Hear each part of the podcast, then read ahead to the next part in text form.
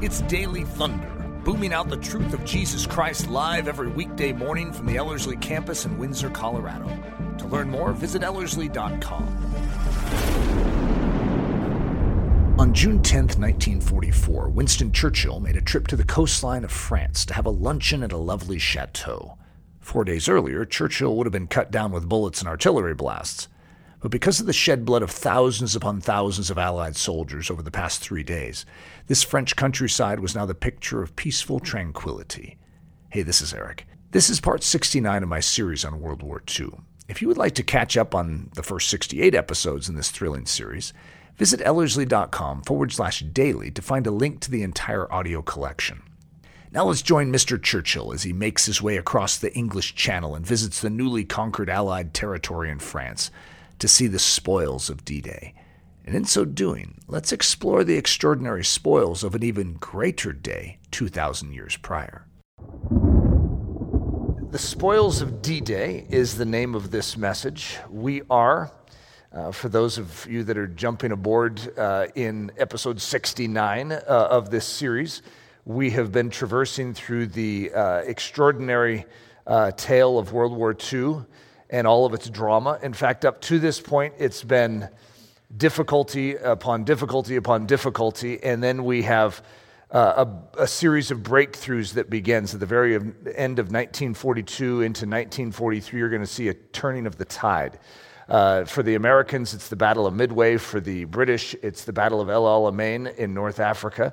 And this is literally going to be the first victories for both of them in the entire war. Up to that point, the Axis powers were victorious, victorious, victorious, victorious, and they had a swagger.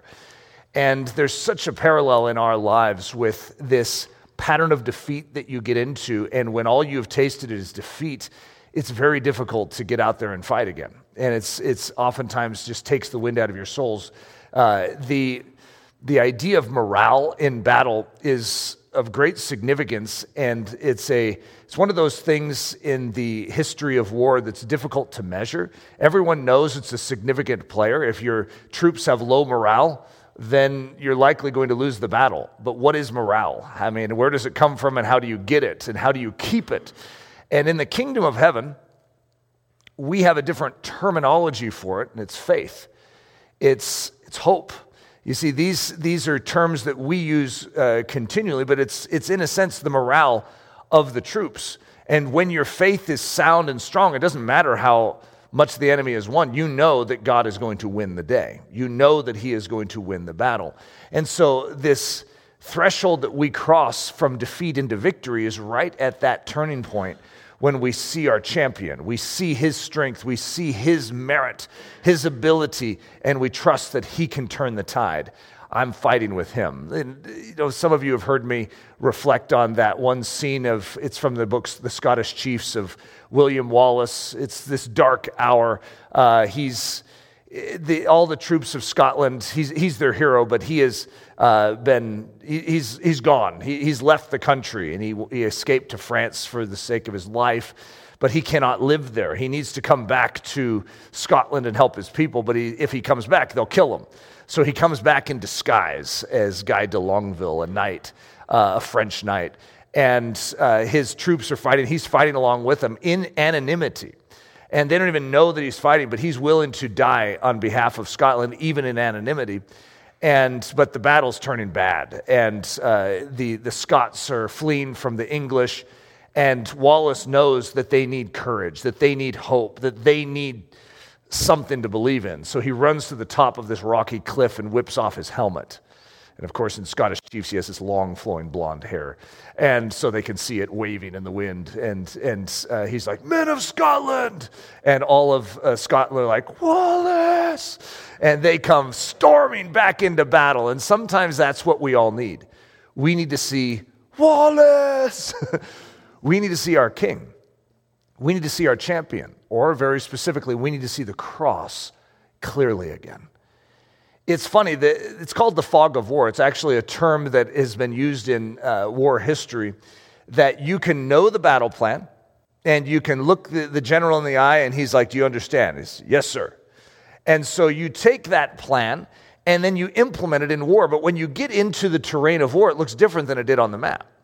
And when you get into the war and you have all the, the bullets whizzing and even fog, even bad weather, you know, rain and clouds, and everything gets displaced. And this party over here, who was supposed to swing over here, had a difficulty. They're not there. And so it disorients you.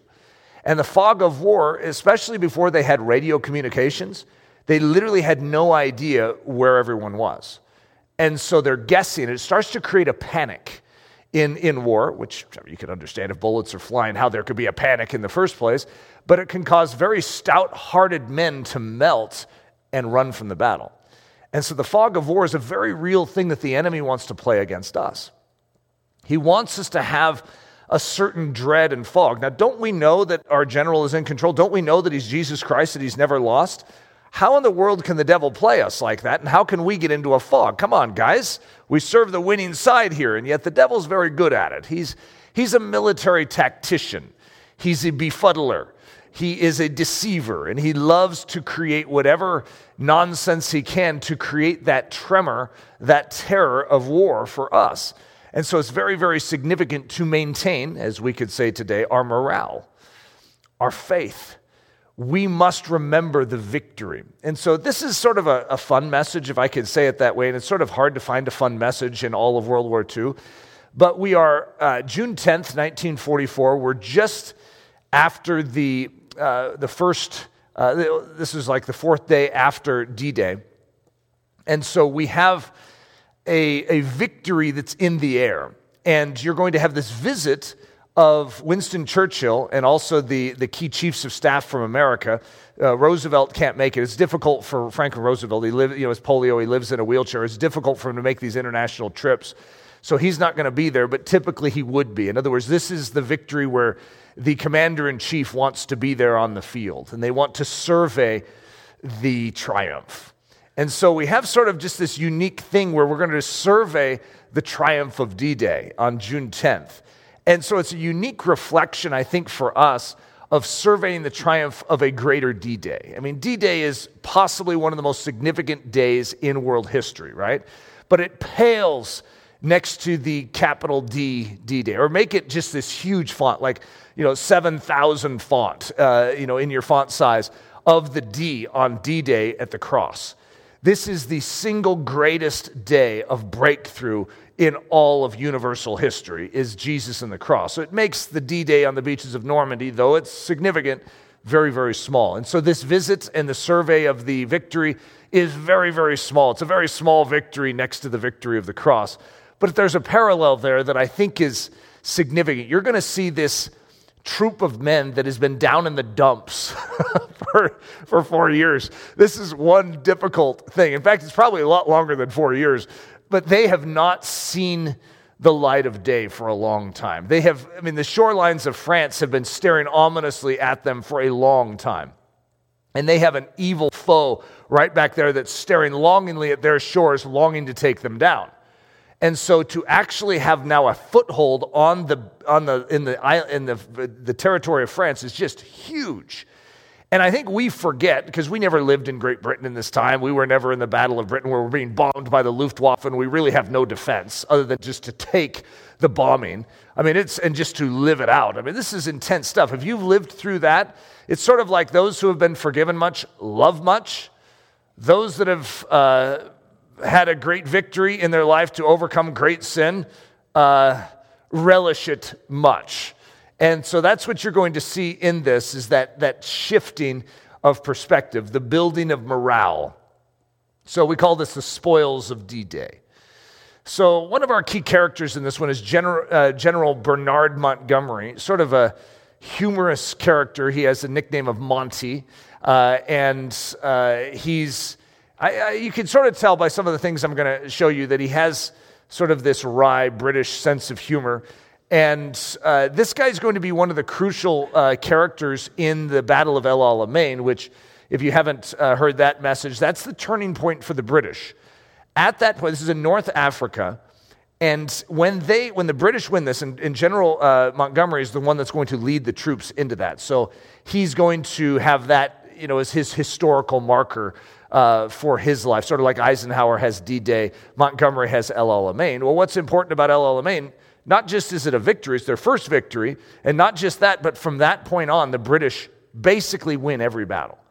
And so it sets a new tone completely. So this guy becomes a hero uh, of World War II to the British. A lot of us as Americans may not know him, but that's because you know, his, we don't really study El Alamein that often. That isn't a, a, significant battle to the American mind, even though it should be. It's, you know, we're, we're stuck in Midway, uh, D Day, Battle of the Bulge. You know, those are things that say, oh, yeah, we, we've heard of those. But uh, El Alamein, come on. Montgomery, he can't be that important, but he's, he's a very significant, significant and sizable character in World War II. So, this will give you at least a little uh, background on Montgomery. Obviously, an animal lover. So, he brings this to battle. He has two puppies, and he names his two puppies Hitler and Rommel. Uh, and Rommel, Erwin Rommel, is the chief, you know, the, the bad guy. He'd be sort of the, uh, the Montgomery of the other side, you know, and, and, or the Eisenhower of the other side. So it's almost like Roosevelt and Eisenhower or uh, Churchill and Montgomery. It's, that's like naming your pets that. So he, in other words, the way he looks at it is, yeah, he's going to he's going to play with Hitler and Rommel. Okay, he's, he, he looks at them as pets uh, to his bidding. So that's that's sort of his British humor coming out, and he has some canaries behind him. So, uh, a pet lover and a humorous guy. So, June 10th, 1944, we have the inspection of the victory. And so, what I want us to walk through today, I want you to see this from sort of a different angle. Again, my goal is not just to teach you history, even though history is a wonderful lesson in and of itself. It's to sort of show you what we also need to be doing. There's a great victory that we need to rehearse and inspect. In fact, I'd say communion is a inspection of the victory. It's, it's like taking that territory, coming across in the battleship, standing on the shores of Normandy and saying, This is taken, and then surveying the territory and examining what has been purchased with the blood of the soldiers. And in this case, the blood of the soldier, Jesus. So, the inspection of the victory. This is a fascinating meditation.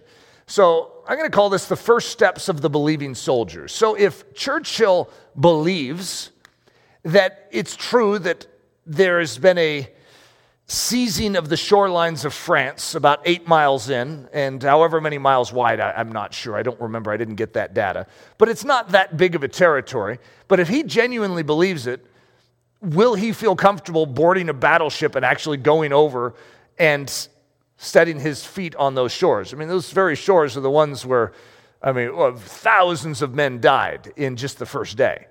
And so, uh, on his side, does he have that belief that when Montgomery says, It's done, sir, it's safe, you can come on over, does he believe it? So, to reckon the victory, he hasn't seen it with his own hands, he hasn't, or with his own hands, he hasn't seen it. That was an interesting illustration. He hasn't seen it with his own eyes. He hasn't touched it and had the you know, sand sift through his fingers.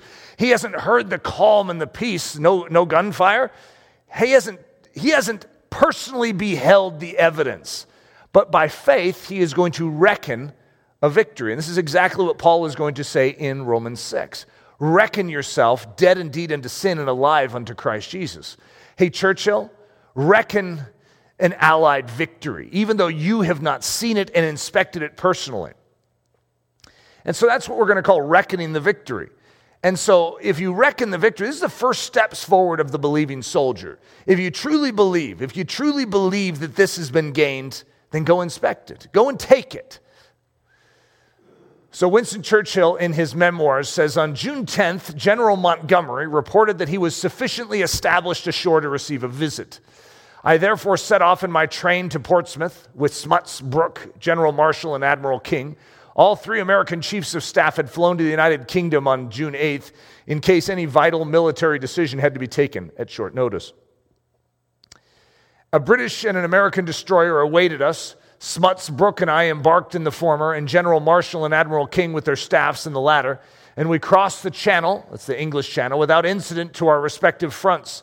Montgomery, smiling and confident, met me at the beach as we scrambled out of our landing craft.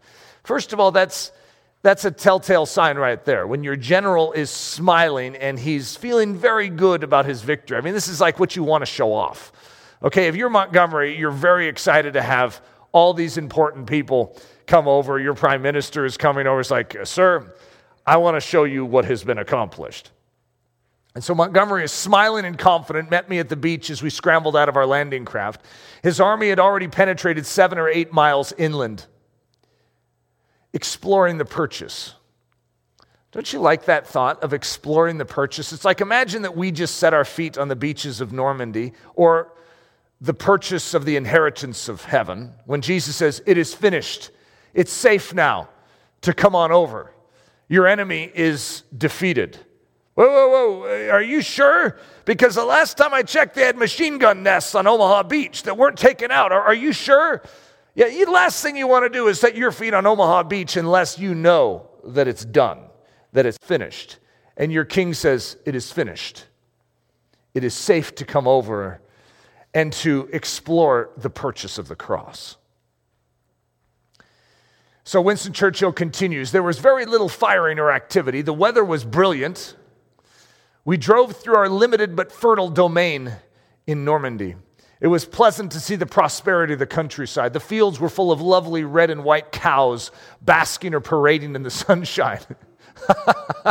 the inhabitants seemed quite buoyant and well nourished and waved enthusiastically.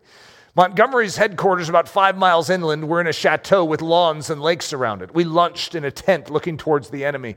The general was in the highest spirits. I don't know about you, but this is such a different feel the rest of the World War II series. This just feels so delightful. I mean, the, the weather is brilliant. We have a fertile domain. We have cows, lovely red and white cows, basking and parading in the sunshine. I mean, this is, we have a chateau doesn't it just sound nice to go into a chateau? This chateau has lawns and lakes around it, and there's a tent where we can lunch. Oh, yeah, the enemy's over there, but guess what? We're in safe territory. We're in conquered territory. I like it. The general is in the highest spirits. I'm sort of in the highest spirits right now. I mean, this is just great. I don't know what we're eating for lunch, but I don't care. Okay, this is just good stuff. So Winston Churchill continues. I asked him, or Montgomery, how far away the actual front was the actual front. He said about three miles. I asked him if we had a continuous line. That means an unbroken fortified defense. He said no. what is there then to prevent an incursion of German armor breaking up our luncheon? He said he did not think they would come. The staff, the staff told me the chateau had been heavily bombed the night before. So the chateau was bombed the night before, and they're just like eating lunch there with this, you know, high spirits. And certainly there were a good many craters around it. I told him he was taking too much of a risk if he made a habit of such proceedings. Putting on the armor. So, what we see is in Christianity, these first steps forward are do you recognize that Jesus has said it is finished? Do you realize what he accomplished on the cross? Reckon it yours. This belongs to you. Now, let's come over. I want to show you what was purchased. All right? Do you have a continuous line in your life? No. We're going to need to deal with that, okay? Because I know we're having a great, jolly lunch here with high spirits, but we have an enemy that will attempt to encroach on our territory. We need to put on the armor. We need to wear the defense of heaven, that which has been supplied us, because part of the surveying of the territory is surveying the war chest.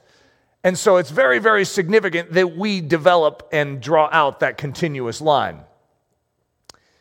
So Winston Churchill continues anything can be done once or for a short time. This is him referring to Montgomery, taking a little lightly the fact that they're only three miles uh, from the enemy. This is the way a lot of us are when we first come into Christianity. Have you ever heard someone where they talk rather lightly about this dumb devil out there and they criticize the devil who's now defeated? And they take lightly the power of the enemy. I know that sounds like a good thing to do, but you need to recognize you compared to your enemy, Winston Churchill, Montgomery, standing up against the German army are very weak. The reason they feel confident is they have a very strong military force that is freshly victorious, right? So they're basking in that. Their high spirits are drenched with that victory. And yet, many young Christians will step into this new territory and take lightly the fact that this devil is more powerful than they are. And so they need to recognize they have to wear that armor. they, the enemy's not more powerful than they are in Christ, but he is more powerful than they are. And so they need to recognize, as a new believer, we need to have a certain regard and respect for our enemy and recognize that it is Christ that defeats them. He gives us the authority to speak in his name and to repel them, but we must recognize how this battle works and who ultimately wins the victory. So, this is in response. Churchill's a little upset with Montgomery of how lightly he's taking this. Anything can be done once or for a short time, but custom, repetition, prolongation is always to be avoided when possible in war. In other words, you can have your lunch out here three miles from the enemy in target range for any artillery, and you can do that once, uh, maybe twice, but you know, the enemy's going to catch on and he's going to bomb you in the middle of your luncheon if you don't watch it. He did, in fact, move two days later, though not till he, had, he and his staff had had another dose. they enjoyed the luncheon, I guess, again in the lawn. It continued fine, and apart from occasional air alarms and anti aircraft fire, there seemed to be no fighting. We made a considerable inspection of our limited bridgehead. I was particularly interested to see the local ports of Port, and I'm going to mess up the French here. I, I don't speak uh, French. Uh, Port-en-Bessin, does that sound like more French? Uh, I should just say it the way it sounds in English. Then those of you that do speak French are not going to need to correct me. Port-en-Bessin, Courseulles, and Ouistreham. See, I even added some kind of accent to that. Uh, okay, how, how close was I, guys? It's all of you that speak not close. Okay. Now, what's interesting is he has gained these ports that he didn't even know of. In other words, this wasn't part of the D-Day plan was to gain these ports. We had not counted much on these little harbors in any of the plans we had made for the, for the Great Descent. They proved a most valuable acquisition, and soon we're discharging about 2,000 tons a day. I dwelt on these agreeable facts as we drove or walked around our interesting but severely restricted conquest. So it's important for us to do the same, to recognize that we have dimensions to the crosswork that we didn't even know about. It's, it's interesting, but when we're first heading out across the channel in our battleship, we're just happy to have a territory that is peaceful. Again, that the Germans are, are pushed out, but did you know that we have a little harbor here? And you know what we can bring in through that harbor? You know what we can send out through that harbor? Boy, this is going to be useful. It's the same thing that happens with the kingdom of heaven. As you begin to inspect it and acquaint yourself with it. And again, this is the first steps forward in the Christian life is get to know what Christ has accomplished. Study it. Become familiar with it. Do an inspection. Survey the territory. Survey the land. You have access to the throne room of grace. Do you even know what that means? Do you know what he's accomplished? So, wielding the weaponry. I, this is a really fun story, guys. I'm glad that I get to share it uh, with you. So, uh, you know, when you're the prime minister, you don't, you're not the one that you know, shoots the bullets, uh, you know, launches the artillery, uh, and uh, fires from the battleships. You're the one that tells someone else to do it. So now you have all these high up military guys that are in a battleship surveying the coastline. This is, this is a fun story. So, wielding the weaponry. This is what we need to do too. So, Winston Churchill continues Smuts, Brooke, and I went home in the destroyer Kelvin. Admiral Vian who now commanded all the flotillas and light craft protecting the Arromanches harbor, was on board. He proposed that we should go and watch the bombardment of the German position by the battleships and cruisers protecting the British left flank. Accordingly, we passed between the two battleships, which were firing at 20,000 yards, and through the cruiser squadron, firing at about 14,000 yards. And soon we were within seven or 8,000 yards of the shore, which was thickly wooded.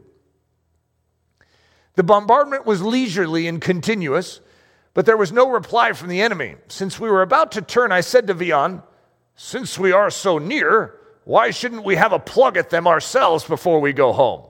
He said, Certainly. And in a minute or two, all our guns fired on the silent coast.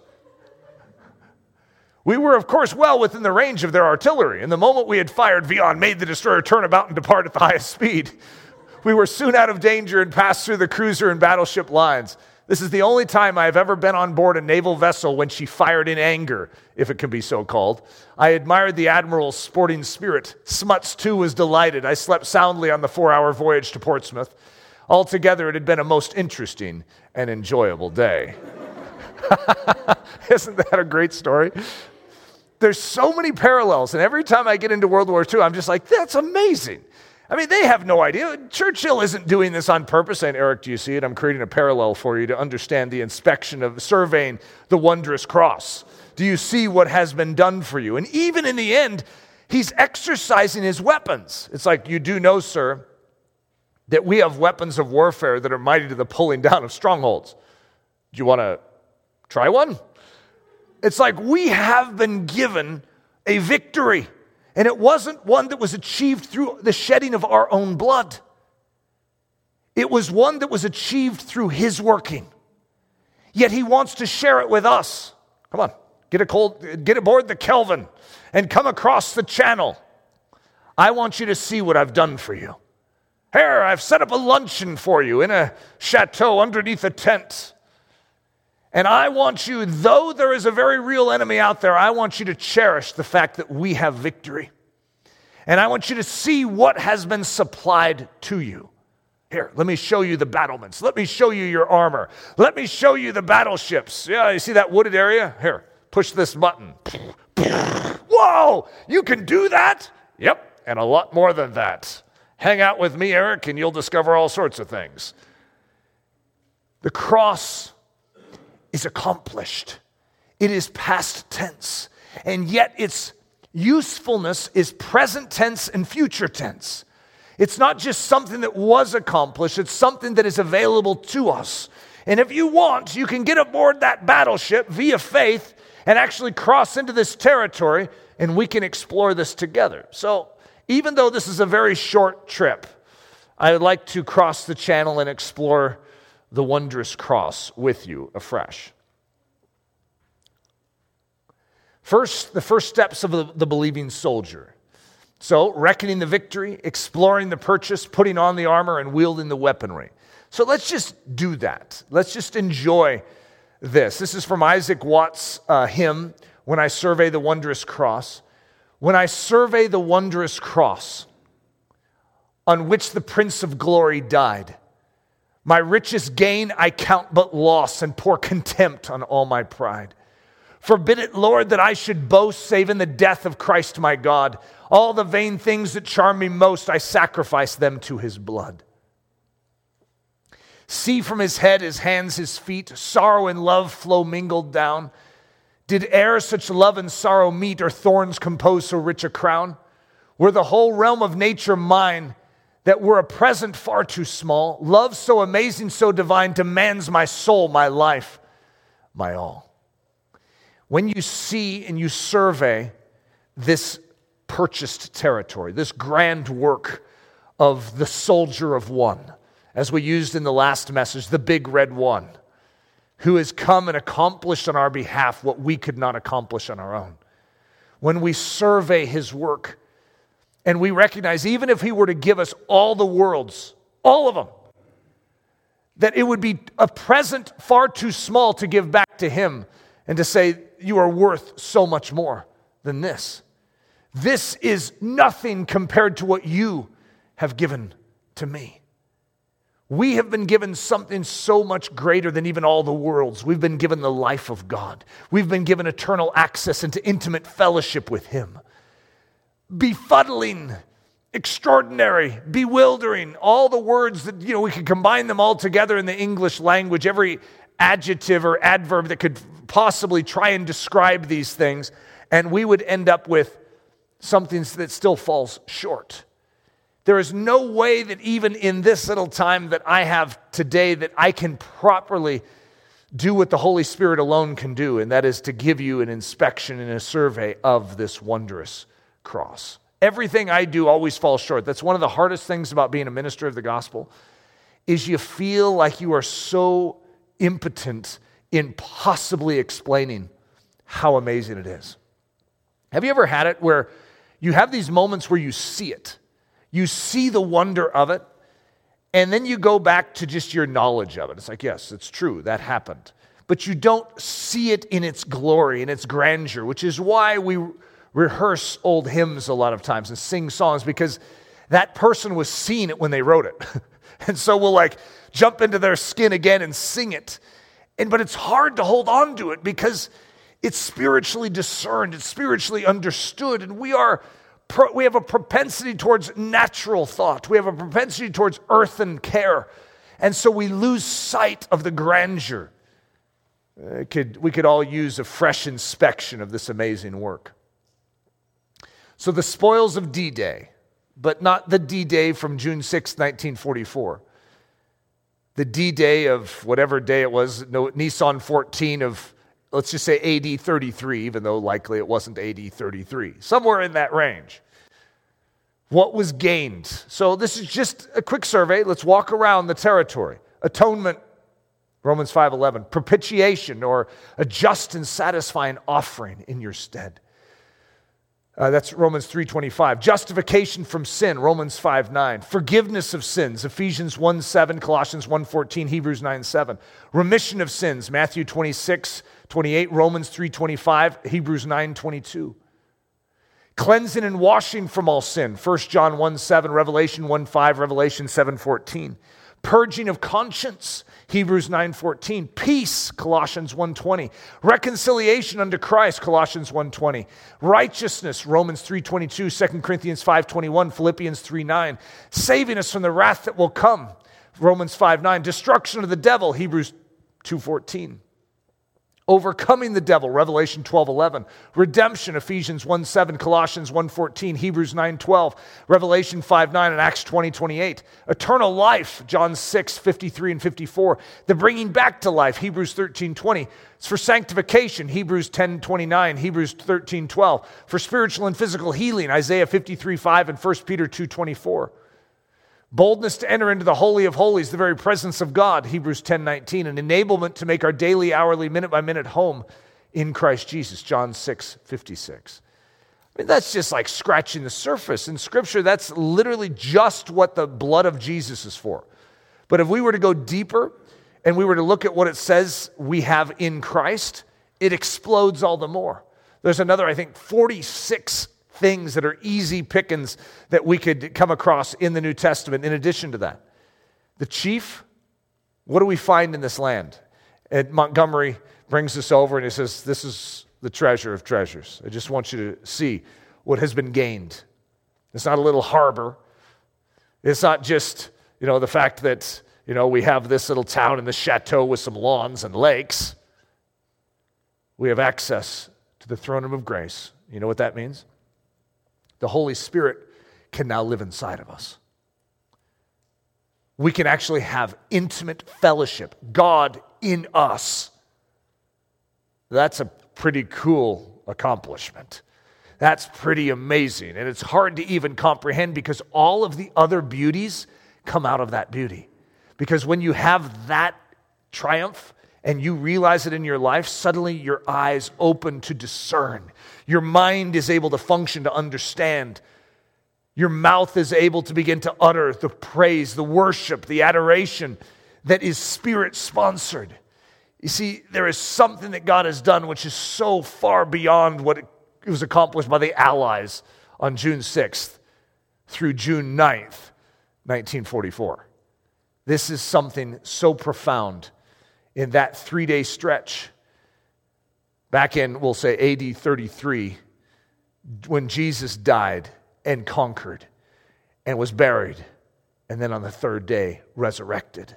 And then says, Hey, uh, all of you, I want to show you what you now have because of what he did. So, this is uh, Winston Churchill. This is a letter it's one of the things I love about history is you can actually, especially when it's far enough in the past, is you can get personal letters and things. And so I, this is a personal letter to Roosevelt because Churchill really wished Roosevelt could have been there.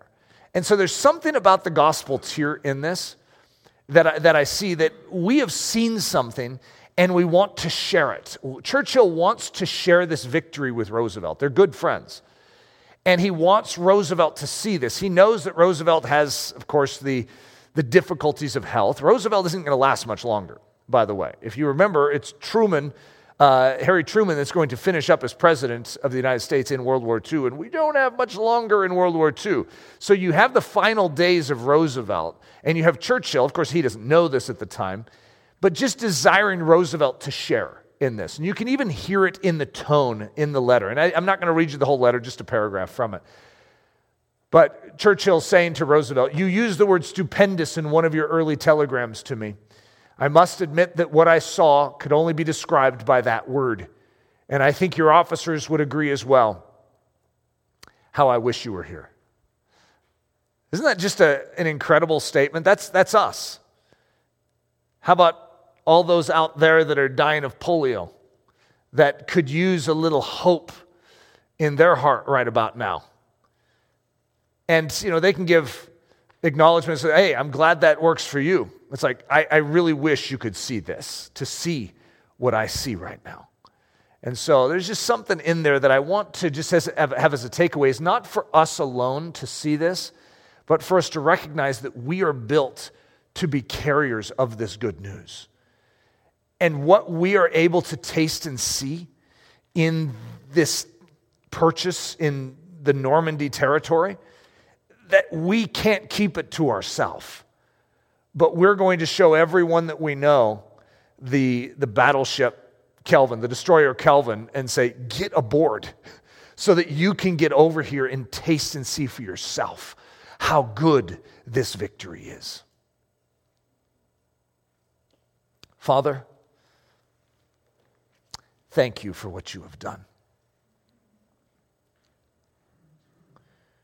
When I survey the wondrous cross, I see something so grand and so divine. I see a victory that somehow, some way you have made mine. Lord, thank you for this amazing work. And I pray that each one of us would see it afresh. We would behold it anew. And we would live in light of it. And Lord Jesus, we would begin to send off letters to all the Roosevelts in our life that need to hear the good news. And may we invite them to come join us on the shores of Normandy, on the shores of Emmanuel's land, the purchased territory of the cross, so that we could enjoy it. We could enter in. We could enjoy that armory. We could enjoy that treasure room. We could enjoy the fullness of life in Christ. It's in the great name of Jesus that we pray this. Amen. Daily Thunder is a listener supported production of Ellerslie Discipleship Training. At Ellerslie, we are laboring to rouse the Church of Jesus Christ out of its lethargy and build brave hearted Christians for such a time as this. Daily Thunder is delivered live and streamed daily Monday through Friday at 8:15 a.m. And our weekend service is streamed at 9 a.m. on Sunday mornings. Join us at live.ellerslie.com. We invite you to visit us at the beautiful Ellerslie campus in Windsor, Colorado for a day, a week, or an entire season of gospel centered spiritual training. Learn more at Ellerslie.com. Thanks for listening.